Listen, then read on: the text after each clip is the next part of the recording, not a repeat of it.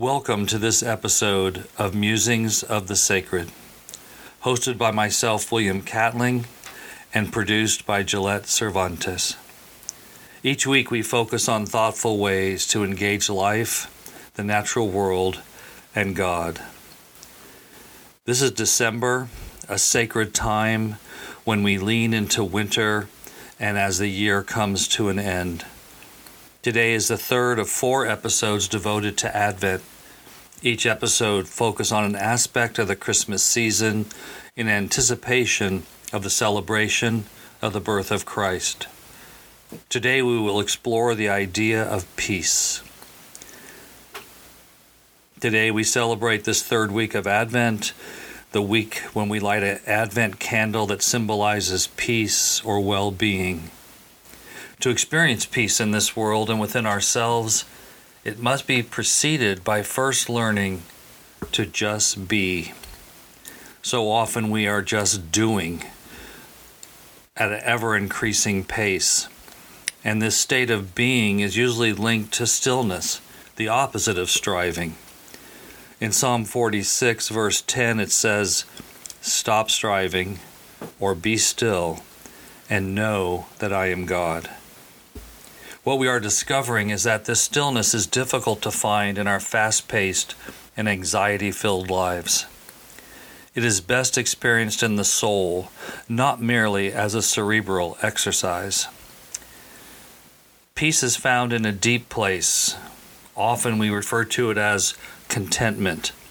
It's along the path set before us, and we walk into it with confidence this kind of stillness and knowing operates at an internal level that creates a healthy foundation for the activeness of life.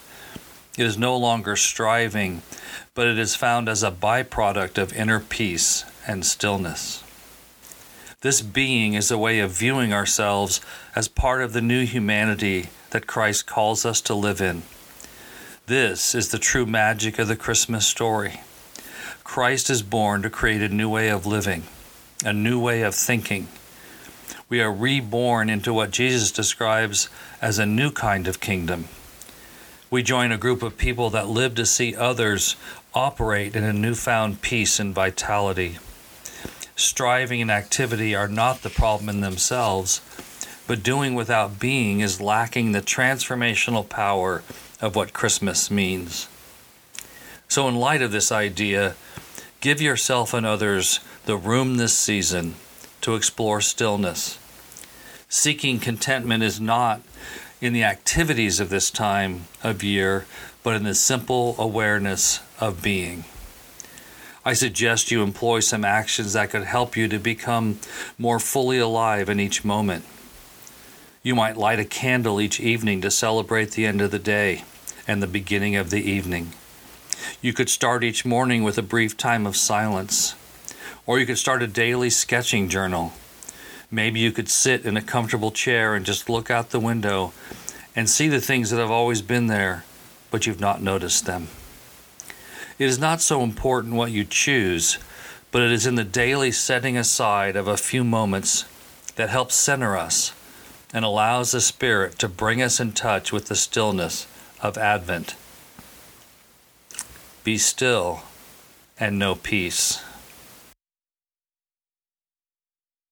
And peace be with you. If you've attended a liturgical service, you may have turned to someone sitting next to you and had a brief exchange about being at peace. It is a ceremonial expression and remembrance of the peace that comes from Christ. The challenge is to take that expression of peace out with us at the end of the service part of the design of Advent is to be focused on the peace that comes from being, the peace that transcends our circumstances, the peace that fills us from within while it flows over us like being washed in light. Peace comes to those who orient their minds towards it. Romans chapter 8 verse 6 says, "But the mind set on the Spirit is life and peace." When we choose to focus our thoughts on the simple things that life offers, we embrace the idea of being, and the results of this work is in a peaceful interior space. This kind of peace is often described as tranquil, calm, restful, quiet, and serene. The key is to set our minds to concentrate on this truth.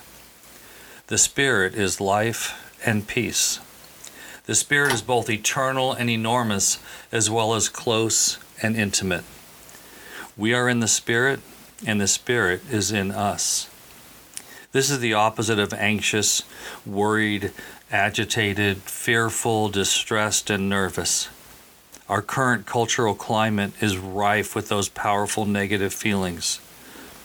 Part of our healing response to this disruption that these bring to our inner person is to narrow our perception to things that are not affected by our anxiety, like watching lemons ripen in the chill of winter, looking at low hanging clouds of the coming storm, or the way life cast, light casts shadows on the face of a friend. Peace follows our focus. It fills us when we open ourselves to Advent, to preparing our hearts for Christmas, to be touched by love, to start fresh. It is never too late to be like a child again.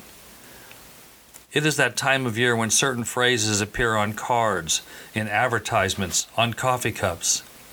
These short expressions try to capture the essence of the season using words like merry, happy, joy, and peace.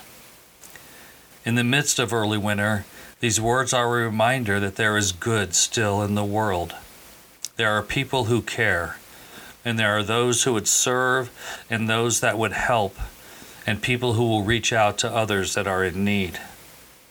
In fact, the needs are great this year, and those around us is an opportunity to try and be merry, bright, and joyful Take a few minutes today and think how you might be a vessel of goodness. Do something before the day ends. Take an action that helps another feel some of the good cheer that this season represents. One of the phrases that stands out this year is let there be peace on earth. Yes, let there be less conflict across our globe, less violence in our communities, and less strife in our families. Let there be less inner turmoil, less inner confusion, less self doubt, less anxiety, and let there be peace within us. In the Bible, the word peace is used over 300 times as a description of an offering or the nature of God or the hope of the people and a blessing spoken to another. This last usage comes from the root word shalom, meaning wholeness. To experience a sense of completeness, Advent is about celebrating inner wholeness and offering that wholeness to others. May the peace of Shalom be in you and upon you. Now, many fields of study support the idea that the way we speak about ourselves and others can lead us into thinking and being as those words direct us. When we use negative words and thoughts each day, our lives become what we describe it as. If we choose to speak in a language that reflects the spirit of Christmas, we will become people that are merry, happy, joyful, and at peace. It is not done in denial of the realities of our world or the struggles we face, but is speaking a truth as an aspiration for what our lives could become we do not just speak the words, but follow up and take small actions that support the concepts of merry, joyful, and at peace. Be someone who spreads the joy of the season in thought, word, and deed. Traditionally, Christmas is about children, about the wonder of belief. It is about children, it is their innocence and wonder, or maybe it is enough that they still have an undamaged imagination that allows them to believe in an invisible world filled with flying sleighs, elves, gifts that arrive as if by magic. We could use some of that wonder right now. Wonder is a feeling of surprise mingled with admiration, caused by something beautiful, unexpected, unfamiliar, or inexplicable. Advent has the potential to be that, to inspire, to surprise, and to see the season as a beautiful experience. Yes, we may be in a difficult time with loss and sadness as our companions, but our world always has some of that as a backdrop to our daily lives. We can absorb some suffering and still see beyond this year's difficulties and beyond the struggles. We so want to grow up when we are young. And then when the realities of adulthood hit us, we remember with longing the delights of our former innocence. When Jesus spoke of children, he said something very interesting. It's recorded in the Gospel of Matthew, chapter 18, verse 3. Jesus says, Unless we change directions and become like children, we will not enter the kingdom of heaven. What a strange thing to say. We need to turn back time in order to function within this new way of living. How is that possible? It seems like aging moves in one direction only. So much emphasis is placed on growing up and acting our age. How can we possibly turn back time? Beauty has a way of causing wonder and childlike awe. Standing before a 20 foot tall, fully lit Christmas tree can leave us speechless as kids. Sitting with only candlelight in the room can be both mysterious, unfamiliar, and beautiful. Calling a childhood friend that you have not spoken with in years can be an unexpected joy for both of you. Baking cookies or pies and sharing them with a neighbor can open up feelings of warmth and connection. Try to remember what you loved about this time of year and bring it into the present. If you live where it snows, there are angels waiting for you to lay on your back and make them wings.